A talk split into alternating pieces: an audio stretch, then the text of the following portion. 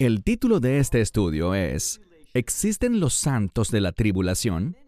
Muchos de los que creen en la llamada tribulación te dirán que estos santos surgirán de un gran avivamiento que se producirá después del rapto.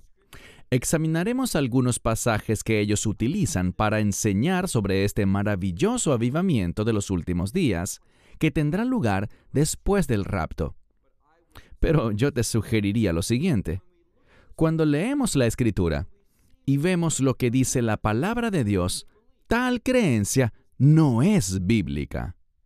Ahora, recuerda, estamos hablando del período conocido como la semana 70 de Daniel después del arrebatamiento. Y para el propósito de esta discusión, no es necesario establecer un momento específico para el rapto. Según la opinión de estas personas, durante la semana 70 de Daniel, durante esos últimos siete años de existencia en el mundo actual, se producirá un gran avivamiento y serán estas personas quienes serán perseguidas en un tiempo que se denomina la gran tribulación.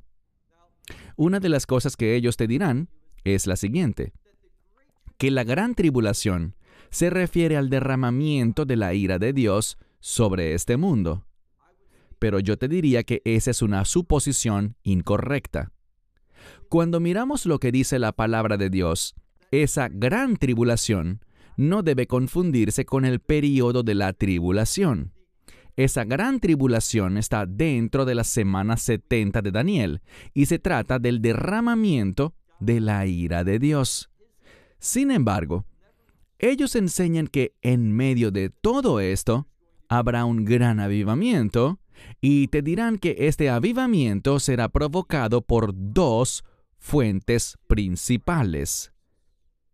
La primera fuente son los dos testigos. Yo sugeriría, en cuanto a estos dos testigos, que su misión principal es Israel y no las naciones. En segundo lugar, ellos te dirán, y oye esto con mucha atención, ellos te dirán que esos 144 mil serán evangelistas judíos pero aquí está el problema. Yo no conozco ninguna escritura que diga que estos 144 mil individuos judíos son evangelistas. No conozco ningún lugar donde la palabra de Dios llame a este grupo de personas evangelistas.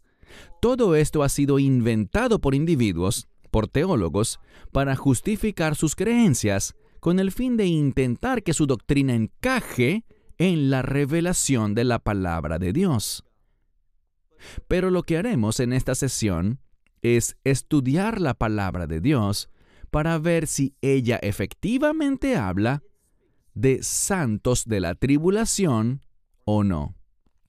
Dicho esto, les invito a abrir sus Biblias y leer conmigo el libro de Apocalipsis en el capítulo 6 libro de Apocalipsis, capítulo 6.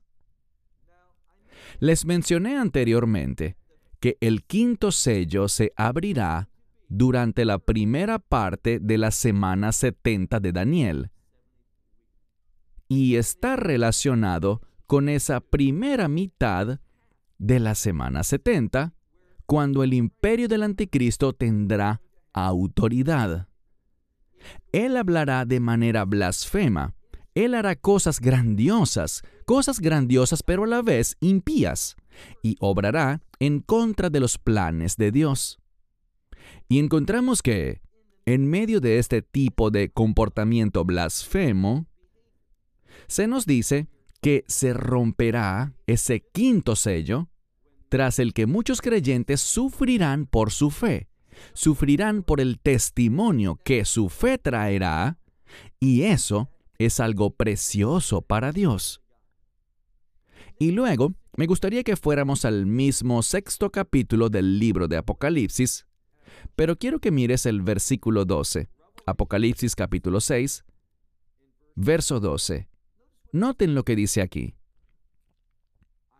Mire, cuando abrió el sexto sello, Y he aquí, hubo un gran terremoto. Y noten que dice que el sol se volvió negro como tela de silicio, y la luna se volvió como sangre. Recuerden que se nos dice bíblicamente en el libro de Joel, en ese libro de Joel, en el capítulo 2, hacia el final del capítulo, que es el capítulo 3 en el texto hebreo, allí se habla de señales que sucederán eventos cósmicos, que veremos caer estrellas del cielo y que veremos justo lo que dice aquí, que el sol se volverá negro como silicio, se oscurecerá y no dará su luz, y la luna se volverá roja como sangre. ¿Y cuándo sucederá esto? Presta atención. Esto sucederá antes del día del Señor. Pero miren lo que dice la escritura en este pasaje. Una vez más, capítulo 6, versículo 13. Y las estrellas del cielo cayeron a la tierra, como la higuera suelta sus higos cuando es sacudida por un fuerte viento. Y luego, si bajas al verso 15, dice esto. Y los reyes de la tierra, los hombres grandes, y los ricos, los comandantes y los poderosos, así como también los esclavos y los hombres libres, así que no importa quiénes sean, ¿qué dice aquí? Que estos individuos se esconderán en las cuevas y en las rocas de las montañas, y proclamarán, mira el verso 16, le dirán a las montañas y a las rocas, caigan sobre nosotros y escóndannos del rostro de aquel que está sentado en el trono, y también, oye con cuidado, y de la ira del Cordero. Lo que este pasaje está diciendo, y recuerden que estamos en el sexto sello, es que la ira del Cordero, en otras palabras, la ira de Dios, se está anunciando. Esto solo nos advierte que esa ira aún no ha comenzado a ser derramada. ¿Cómo lo sabemos? La gente sabe que es inminente. Eso es lo que es inminente, su ira. Y por lo tanto, las personas se están escondiendo debido al miedo que sienten. Todos se están escondiendo, ricos y pobres, esclavos y libres, los reyes, todo el mundo, porque la ira de Dios producirá una destrucción mundial. Pero encontramos algo en la escritura. Mira el verso 17. Porque el gran día de su ira ha llegado. ¿Y quién podrá mantenerse en pie? Eso suena como si la ira de Dios ya estuviera allí. Pero aprenderemos algo. Mira ahora el siguiente capítulo, el capítulo 7. Y mientras pasas al capítulo 7, quiero hacerte una pregunta. ¿Cuándo en el libro de Apocalipsis comienza la ira de Dios? La respuesta es en el capítulo 8, con los juicios de las trompetas. Y durante los juicios de las trompetas, un número que veremos repetirse con frecuencia es el número un tercio. Y eso habla de que el juicio de Dios, su ira, está siendo derramada, pero no en su totalidad. Mas cuando miramos la escritura, y específicamente el capítulo 16 de Apocalipsis, tratamos con otro juicio. Este es el juicio de las copas. Algunas Biblias dicen en inglés los juicios de los frascos. Y descubrimos que en esos juicios, en esas copas, la ira de Dios se derrama de manera completa y cae en su totalidad. Y lo que te sugeriría es lo siguiente, que esa ira, que para ese momento será inminente, que está a las puertas, todavía no ha comenzado a ser derramada. ¿Y por qué lo digo? Bueno, mira ahora el capítulo 7, Apocalipsis capítulo 7, versículo 1. Dice, después de estas cosas, lo que significa después de los primeros juicios de los sellos, y estos sellos los primeros cinco sellos no representan nada que Dios esté haciendo. Todos tienen que ver con aquel que es llamado muerte, que sale del infierno, y ciertamente Dios no sería el que perseguiría, como lo indica el quinto sello, a aquellos que se aferran firmemente al testimonio de la palabra de Dios y dan testimonio del Mesías. Esto no tiene nada que ver con la ira de Dios, estos eventos de los sellos. Pero pasemos al capítulo 7. Después de estas cosas, vi a cuatro ángeles de pie en las cuatro esquinas de la tierra. Estas cuatro esquinas hablan de los cuatro puntos cardinales, norte, sur, oriente y occidente. Lo que esto quiere decir es que esto afecta al mundo en su totalidad, en todo lugar. Y dice aquí que estos cuatro ángeles que están de pie en las cuatro esquinas de la tierra están sosteniendo los cuatro vientos de la tierra para que el viento no sople sobre la tierra, ni sobre el mar, ni sobre ningún árbol. Esto tiene que ver con la creación. El mar, la tierra y los árboles hablan de la creación. Verso 2. Luego vi otro ángel que subía del oriente.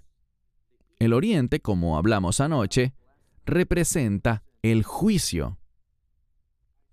Vi otro ángel que subía del oriente, que tenía el sello del Dios viviente, y clamó a gran voz a los cuatro ángeles a quienes se les había concedido, ¿y qué se les había concedido?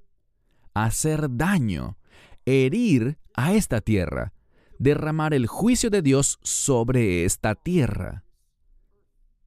¿Y qué descubrimos aquí? Que hay una interrupción. Este otro ángel les impide hacer eso. Mira de nuevo. Vi otro ángel que subía del oriente, que tenía el sello del Dios vivo, y clamó a gran voz a los cuatro ángeles a quienes se les había concedido hacer daño a la tierra y al mar, diciendo, No hagan daño a la tierra ni al mar, ni a los árboles, hasta que hayamos sellado a los siervos de nuestro Dios en sus frentes. Ahora, cuando dice siervos de Dios, ¿qué significa? Un siervo es alguien que tiene un llamado en su vida. Y estos siervos provienen de las doce tribus de Israel. Estoy muy consciente de que la tribu de Dan no se menciona y que la tribu de Manasés reemplaza a Dan. Algo muy interesante, pero eso es para otro estudio. Lo que vemos es que hay 12.000 individuos de 12 tribus. Y si haces el cálculo, eso da 144.000. Permíteme hacer una pausa un momento para compartir contigo que el número 12 y todo lo que se relaciona con múltiplos de 12 tiene que ver con el reino de Dios. Por ejemplo, si miras en la Nueva Jerusalén, en el libro de Apocalipsis, en los capítulos 21 y 22, encontrarás esto. Hay 12 puertas en la Nueva Jerusalén, y en cada puerta hay un fundamento. Así que hay doce puertas y hay doce fundamentos. Las puertas representan a las tribus de Israel y los fundamentos representan a los apóstoles, a los doce apóstoles. Y luego la muralla de la ciudad es de 144 codos de altura, 12 por 12. Y los ancianos son 24, 12 por 2. Y en cuanto a las dimensiones de esa ciudad, mide 12.000 por 12.000 por 12.000 estadios. Todo esto muestra que el número 12 es el número del reino. Y por lo tanto, lo que debemos deducir de Apocalipsis capítulo 7, y por cierto, en vez de discutir sobre quiénes son estos 144.000 en detalle, simplemente diré que los 144.000 de Apocalipsis capítulo 7 no son el mismo grupo que se encuentra en Apocalipsis capítulo 14. Todo lo que sabemos acerca de este grupo en el capítulo 7 es que serán sellados y que provienen de las tribus de Israel y que tienen un llamado en sus vidas. Eso es todo. Otro punto que debemos recordar es que estos del capítulo 7 están en la tierra.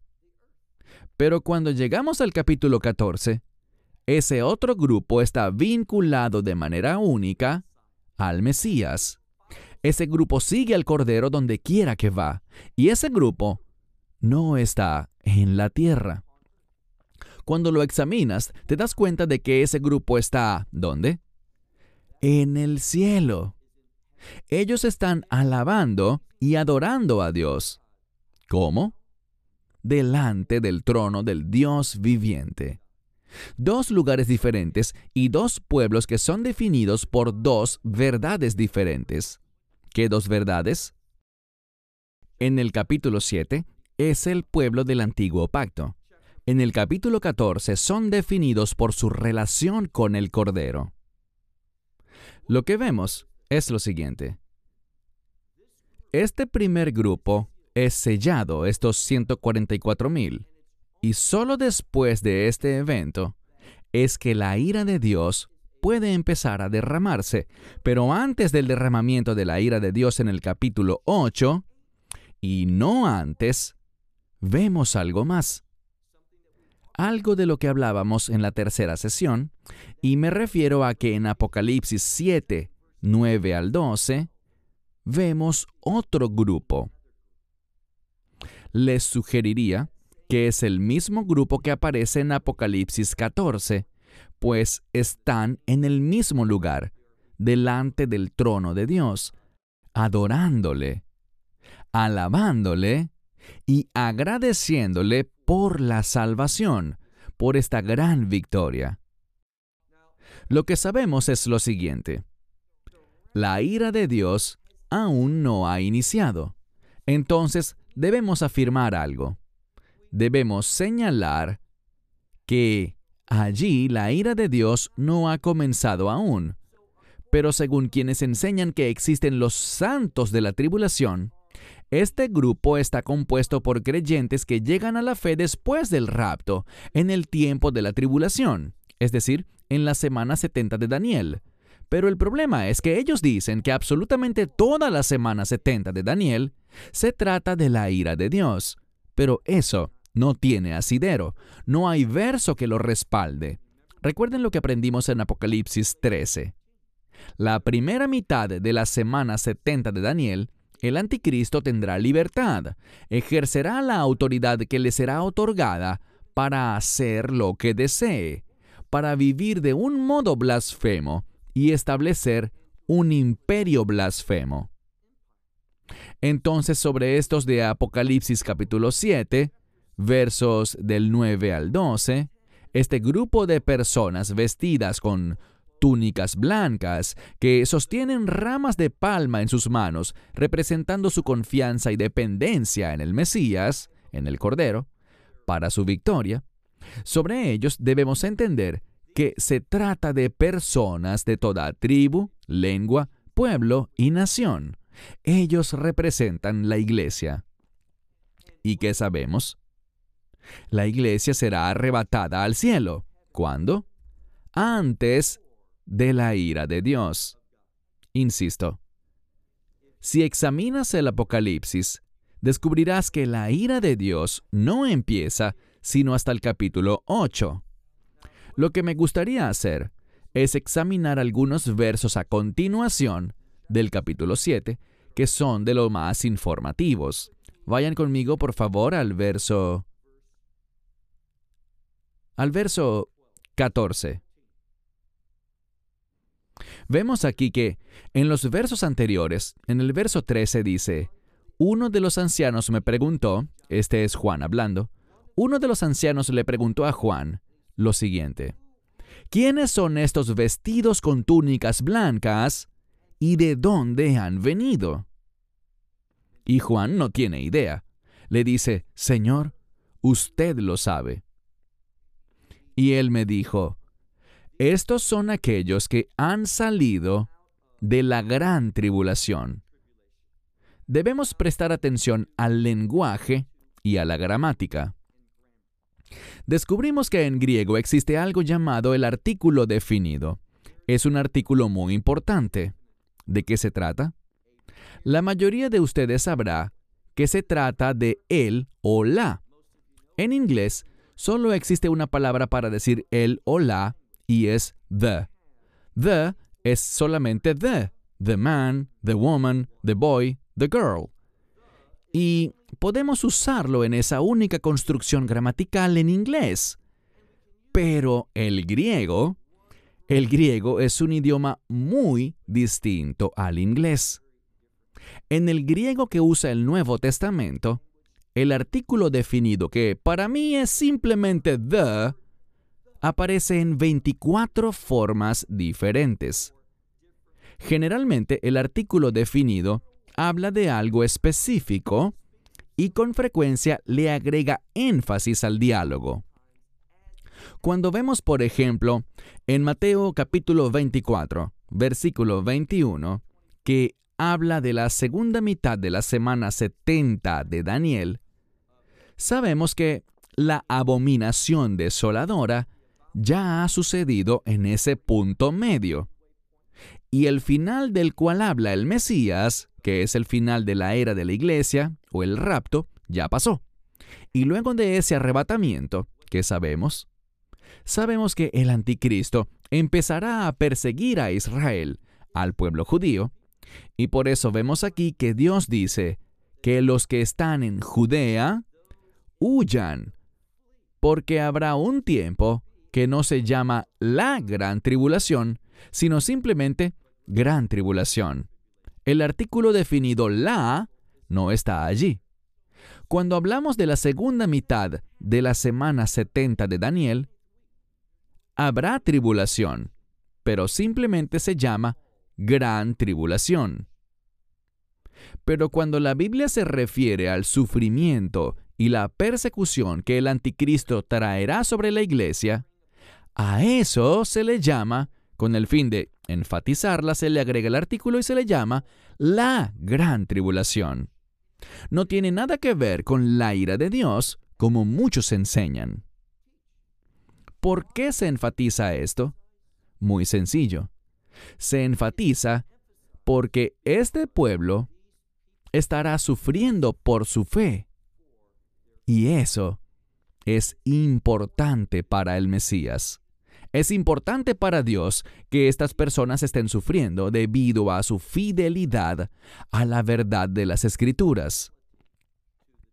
Noten lo que dice la Biblia en este pasaje y volvamos a donde quedamos verso 14, a la mitad.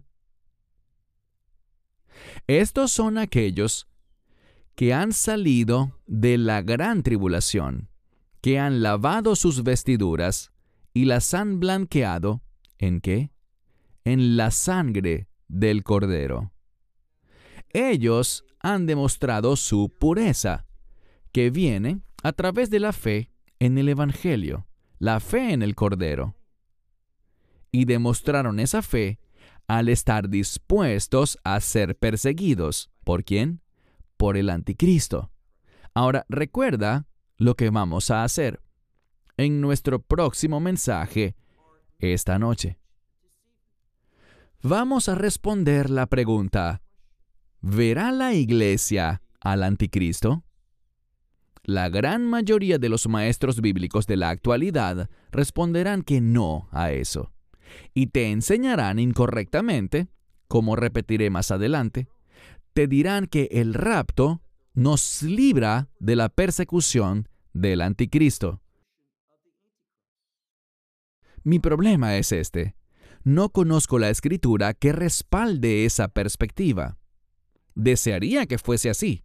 Personalmente preferiría eso. Pero no lo veo en la escritura. Lo que yo veo es esto que el anticristo usará su autoridad con el fin de blasfemar contra Dios y para hacer guerra contra los santos y vencerlos. Está bien que seamos vencidos en este cuerpo. Está bien que nos maten. ¿Por qué? Porque nuestra esperanza no está en carne y sangre. ¿Acaso no sabemos que carne y sangre no pueden heredar el reino de Dios? No importa lo que le pase a este cuerpo, lo que el enemigo pueda hacerle. La palabra de Dios nos dice que Él nunca me permitirá ser probado más allá de lo que puedo soportar. Él me dará la gracia, unción y poder para superar esta persecución, para vencer el miedo, para vencer el dolor, con el fin de que tú y yo podamos permanecer en la fe, fieles a la verdad, a pesar de lo que podamos sufrir. Y la buena noticia es esta. Lo que sea que le hagan a este cuerpo, no es importante, porque tenemos la esperanza de un cuerpo nuevo. Entonces la escritura dice aquí, mire de nuevo el verso 14, que dice, Estos son los que salen de la gran tribulación, que han lavado sus vestiduras y las han vuelto blancas en la sangre del Cordero. Verso 15. Por lo tanto, ellos están delante del trono de Dios y le sirven día y noche en su templo. No es el templo en la tierra, sino el templo en el cielo. Y esta no es una bendición especial para aquellos que sean perseguidos después del rapto. Esto es a lo que se refiere aquí al final del capítulo 7, está disponible para todo individuo, para todo el que forme parte del arrebatamiento. Eso es lo que estamos viendo. ¿Por qué? Porque la ira de Dios, recuerden lo que aprendimos, hubo un ángel que retrasó esa ira de Dios hasta el sellado de los doce mil de esas doce tribus de Israel. Y también sabemos que tenemos una promesa, en primera a los tesalonicenses 5.9, de que no hemos sido destinados para la ira, sino para obtener salvación, o en otras palabras, con el fin de que experimentemos la victoria con el Mesías en su reino. Esto no está hablando aquí en Apocalipsis 7 acerca de santos de la tribulación. Esto está hablando de la iglesia. ¿Por qué? Bueno, incluso aquellos que enseñan un rapto pretribulacional entienden algo, que el rapto ocurrirá antes de la ira de Dios. ¿Cuál es mi gran debate con eso? Mi gran debate es simplemente este. Ellos dicen que toda la semana 70 de Daniel, que en todos esos últimos siete años, en todos ellos, se estará derramando la ira de Dios, pero yo no veo eso en la escritura. Estoy de acuerdo con ellos en que no vamos a experimentar la ira de Dios, pero veo que la ira de Dios no se manifiesta durante toda la semana 70 de Daniel, sino solo después de la abominación desoladora. Solo después del sellado de esos 144 mil, y solo después de que ocurra el arrebatamiento. Y realmente creo con todo mi corazón que lo que vemos en Apocalipsis capítulo 7, versos 9, 10, 11 y 12, está hablando del rapto de la iglesia.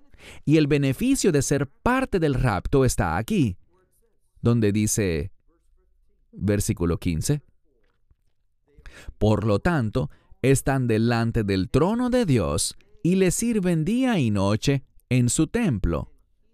Y el que está sentado en el trono morará entre ellos. Y sabemos algo. Tenemos una promesa. La escritura dice que a través del rapto, donde esté el Mesías, allí estaremos con él. Entonces, ¿esto que vemos aquí es solo para los santos de la tribulación? No, no es así. Es para todos los creyentes, para todo el que forme parte de ese rapto. Dice, ellos, verso 16, ellos no tendrán hambre nunca más, ni sed nunca más. El sol no los golpeará, ni calor alguno. Es decir, que ellos tendrán paz y felicidad. No habrá incomodidad entre ellos. verso 17. Porque el Cordero que está en medio del trono los pastoreará y guiará hacia fuentes de agua viva. ¿Esto es nada más para estos santos de la tribulación, como algunos enseñan? Absolutamente no. Estas son bendiciones y promesas para toda la congregación de los redimidos, para todo el cuerpo del Mesías. Y luego dice, mira al final del capítulo 7, y Dios enjugará toda lágrima de sus ojos. La pregunta que debemos hacernos es la siguiente. ¿Por qué habrá lágrimas en sus ojos? Bueno, ellos han salido de la gran tribulación. ¿Qué es la gran tribulación? Será el peor momento de persecución para los creyentes en toda la historia. ¿Y quién será aquel que la cometa? Será el anticristo. ¿Y por qué estaremos sufriendo? Porque estaremos defendiendo la justicia de Dios. ¿Qué nos enseña la escritura? Que el anticristo es el hombre de iniquidad. Eso significa que él está en contra de la ley. Y la ley no nos salva, pero la ley sigue siendo la norma para discernir lo que está bien y lo que está mal.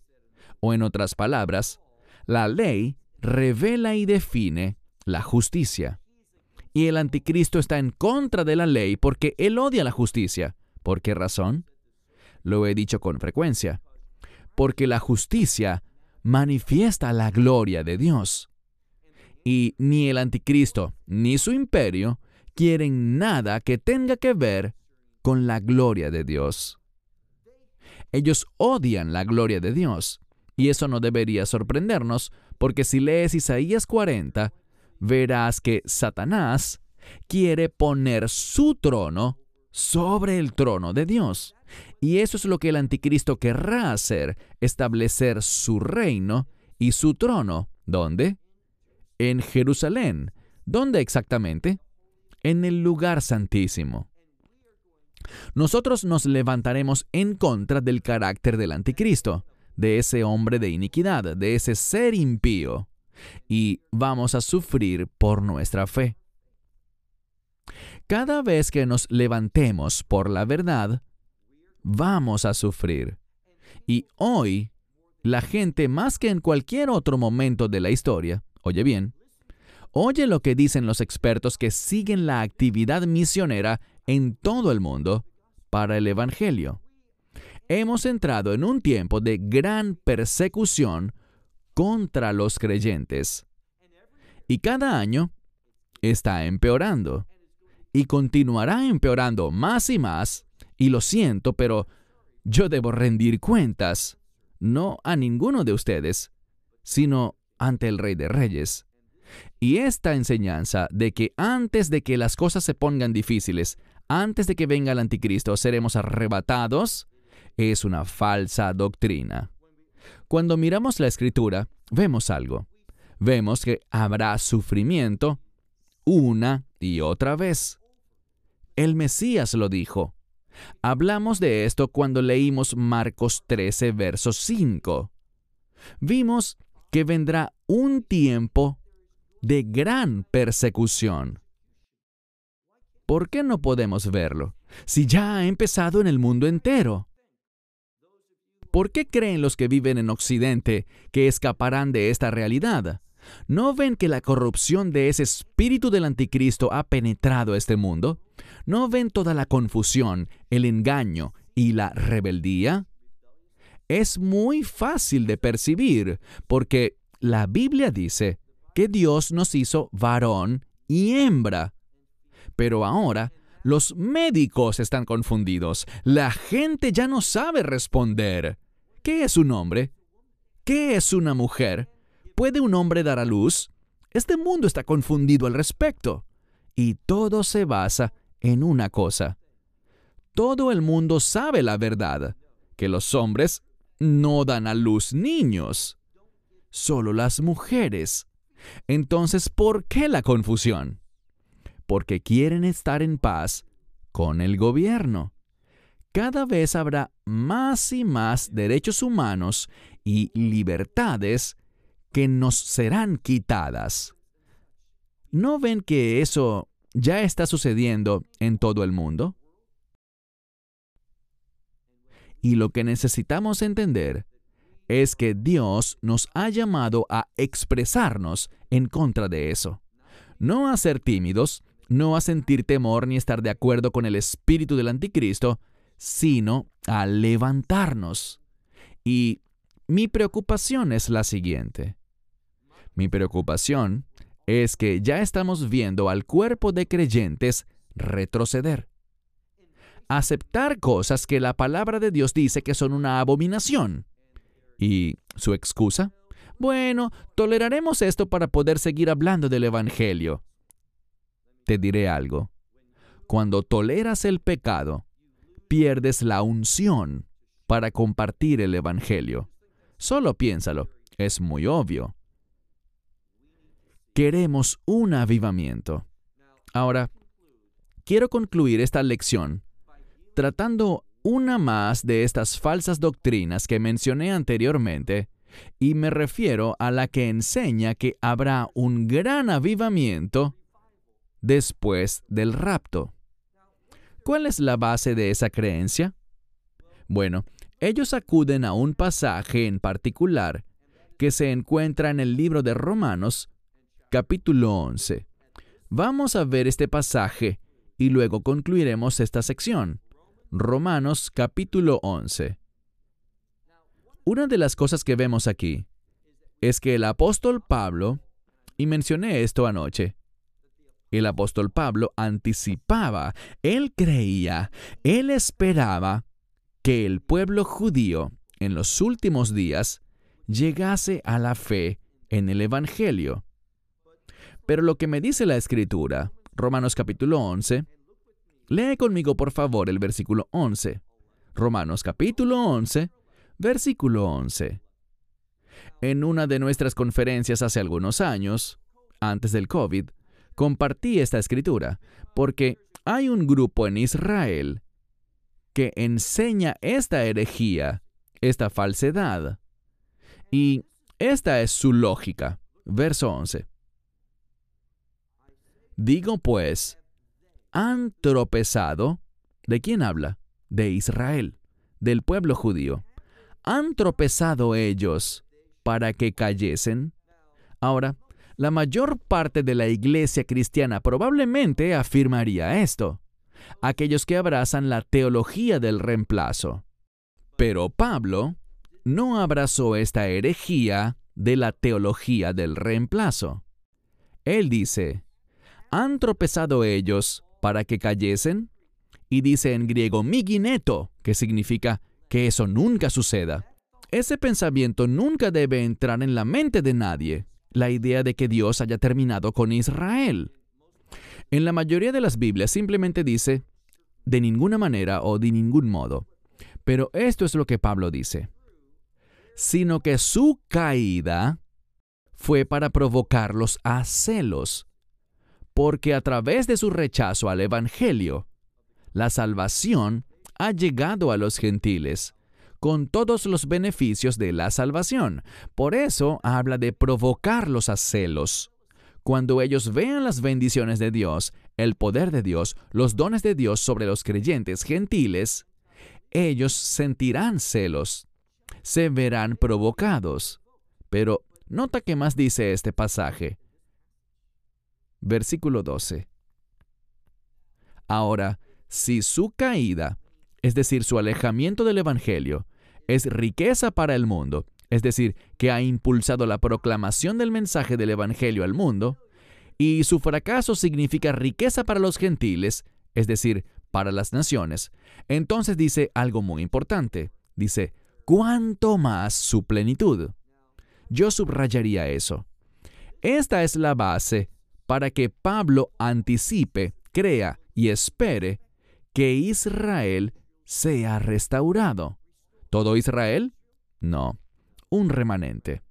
Y sabemos por el profeta Zacarías que ese remanente en los últimos días, al final de la semana 70 de Daniel, constará de un tercio del total.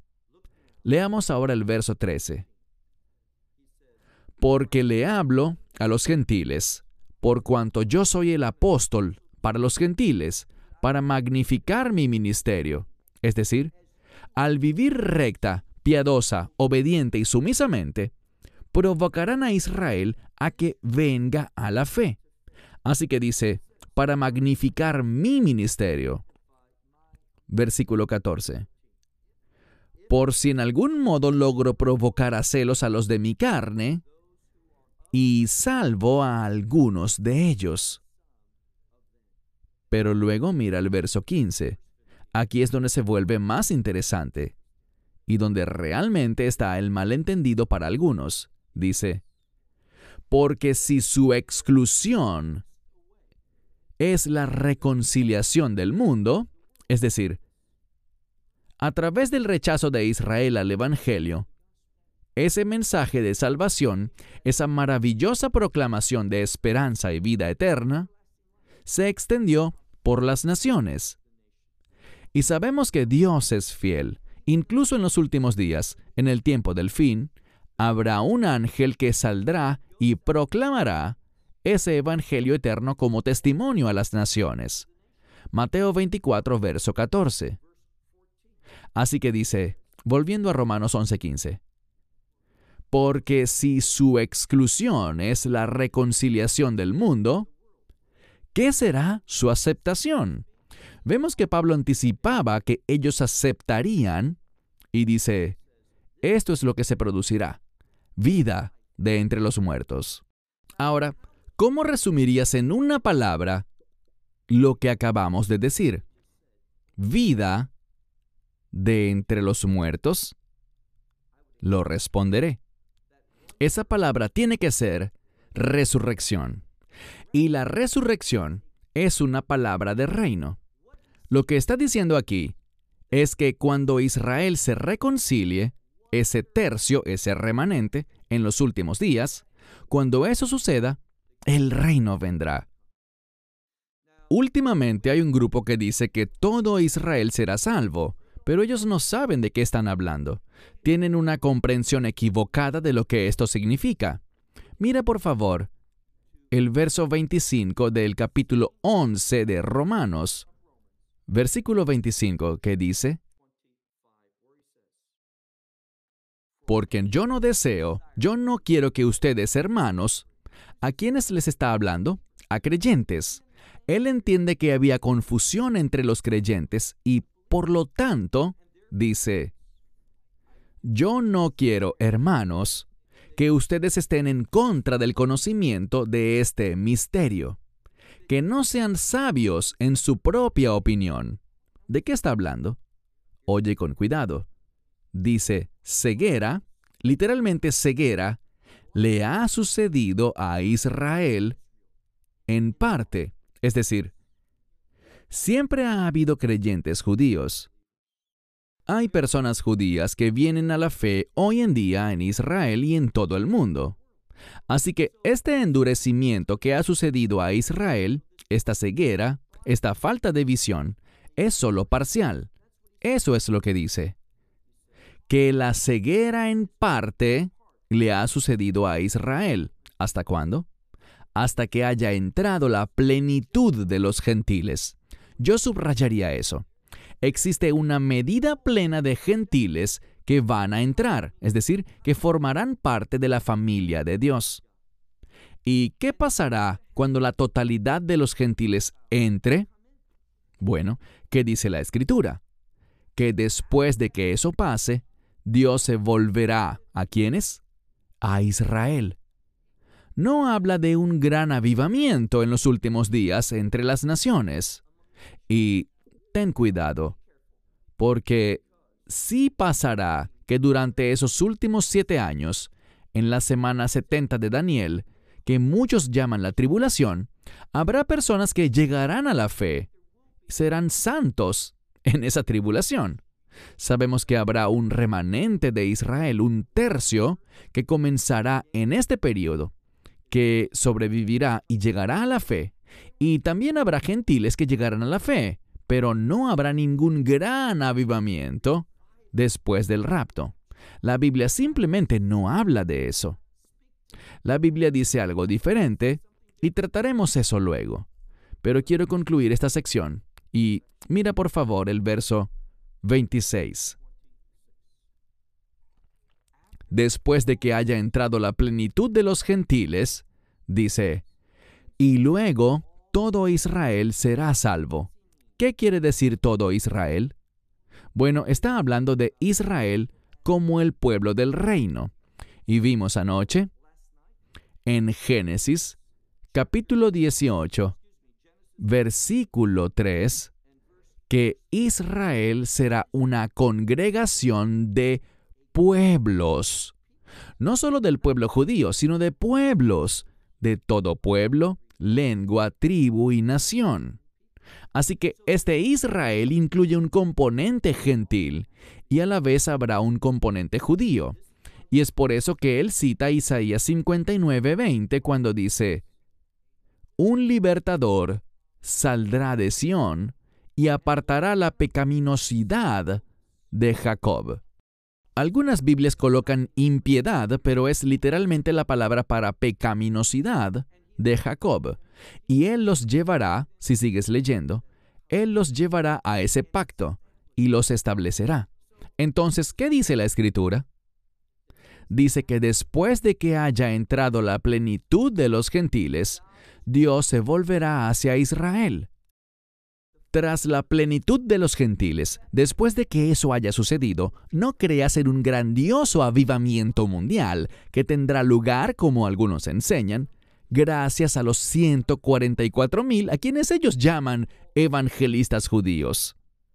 Pero la Biblia no los llama así, jamás dice que ellos evangelizarán. ¿Qué es lo que dice? Tocaremos ese punto más adelante. Pero lo que debemos entender es que después del rapto, veremos que será un gran tiempo de salvación para ese remanente de Israel y para otro pequeño remanente de las naciones. Alabado sea Dios por eso. Pero no debemos esperar que después de que comience la ira de Dios haya ningún gran avivamiento. ¿Por qué? Bueno, concluyamos con eso. Vayan conmigo, por favor, al libro de Apocalipsis, capítulo 9. Libro de Apocalipsis, capítulo 9. Recuerden lo que les dije. Les compartí que la ira de Dios en el libro de Apocalipsis comienza en el capítulo 8 con el juicio de las trompetas. Y quiero que lean conmigo el verso 20. Apocalipsis capítulo 9, versículo 20. Esto está en el juicio de las trompetas que representan la ira de Dios. Esto es lo que dice la palabra de Dios.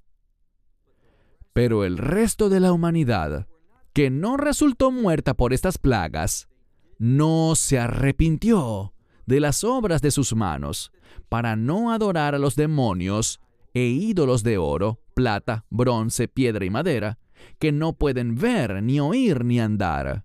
Y no se arrepintieron de sus homicidios, ni de sus hechicerías, ni de su inmoralidad sexual, ni de sus robos. Después de que caiga el juicio de Dios, no creas que habrá un gran avivamiento entre las naciones. La Biblia no dice eso. Veamos un versículo más de las Escrituras. Vamos a leer no el juicio de las trompetas, sino el juicio de las copas, en el que la ira de Dios será completa. ¿Qué podemos esperar? Bueno, lee por favor el final del capítulo 6 de Apocalipsis. Allí habla del juicio de Dios y de su ira. Mira el verso 21. Dice aquí, que grandes piedras de granizo cayeron sobre los hombres, y cada una de estas piedras de granizo pesaban como un talento. Es una gran cantidad de granizo. ¿Y qué hizo la gente? Blasfemaron a Dios a causa de esta plaga de granizo, porque la plaga era terriblemente grande. Insisto, ya sea que estemos hablando de la ira parcial de Dios en el juicio de las trompetas, o de la medida completa de su ira en el juicio de las copas, no encontramos que se vaya a presentar un gran tiempo de arrepentimiento. lo que vemos es a esos 144 mil que no son evangelistas, sí son fieles a Dios, pero nunca se les llama evangelistas. Ellos no proclaman el Evangelio. De hecho, si miras esa sección en Apocalipsis 14:6, encontramos que un ángel será quien proclame ese Evangelio eterno como testimonio al mundo. Nunca se ha presentado a esos 144 mil como evangelistas. Ellos no son el catalizador de algún gran avivamiento en los últimos días. No. Lo que debemos entender es esto. Cuando Dios comience a derramar su ira en la segunda mitad de la semana 70 de Daniel, no debemos tener la expectativa de un gran mover de salvación entre las naciones. ¿Serán salvos algunos? Sí, pero no será un gran avivamiento. Donde sí veremos una gran cantidad de decisiones de salvación es en ese remanente israelita. Eso será posible a través de la obra de esos dos testigos, a quienes veremos más adelante, y que hacen un énfasis en llamar a Israel al arrepentimiento. Y en segundo lugar, veremos que la segunda venida del Mesías mismo será clave para llevar a ese remanente de Israel a la salvación. Así que, ¿existen estos santos de la tribulación? No lo veo en la escritura. Y cuando oigo a alguien que dice, oh, viene un gran avivamiento mundial en los últimos días, es una falsa creencia. Y están confundidos acerca de la gran tribulación. No se relaciona con la ira de Dios, se relaciona con la persecución por parte del anticristo contra los creyentes y con lo significativa y preciosa que es para Dios. La gran tribulación, basado en lo que vimos en Apocalipsis, ocurrirá antes de que comience la ira de Dios. Así que cuando analizamos algunas de estas enseñanzas populares con respecto a los últimos días y las comparamos con la palabra de Dios, descubrimos que muchas de estas cosas que la gente cree y comparte no están fundamentadas en las escrituras. Necesitamos ser personas que estudien para mostrarse aprobados, no para encajar en un grupo, no para ser populares, sino para ser fieles y verdaderos al Señor de señores y al Rey de reyes. Cuando Él regrese, tendrá escrito en sus muslos esas dos palabras, fiel y verdadero. Yo quiero ser alguien que luche por la verdad y que sea encontrado fiel. Mi esperanza y mi oración es que te unas a mí en ese deseo de estudiar la palabra de Dios para que seas hallado fiel y camines en la verdad. Cierro con esto hasta nuestro próximo mensaje después de la cena. Que Dios les bendiga y shalom desde Israel. Shalom from Israel. Esperamos que te hayas edificado con el mensaje de hoy y lo compartas con otros. Te invitamos a seguir nuestros estudios cada semana por este canal y por el portal de YouTube de Amarás a Israel. También puedes descargar nuestra aplicación móvil gratuita Mi Estudio Bíblico. Finalmente, para obtener más información sobre nosotros, visita nuestra web amarasaisrael.org, donde encontrarás otras conferencias de Baruch en audio, video y texto. Hasta el próximo programa. Que el Señor te bendiga en Yeshua Hamashiach Jesús el Mesías mientras caminas con Él. Shalom desde Israel.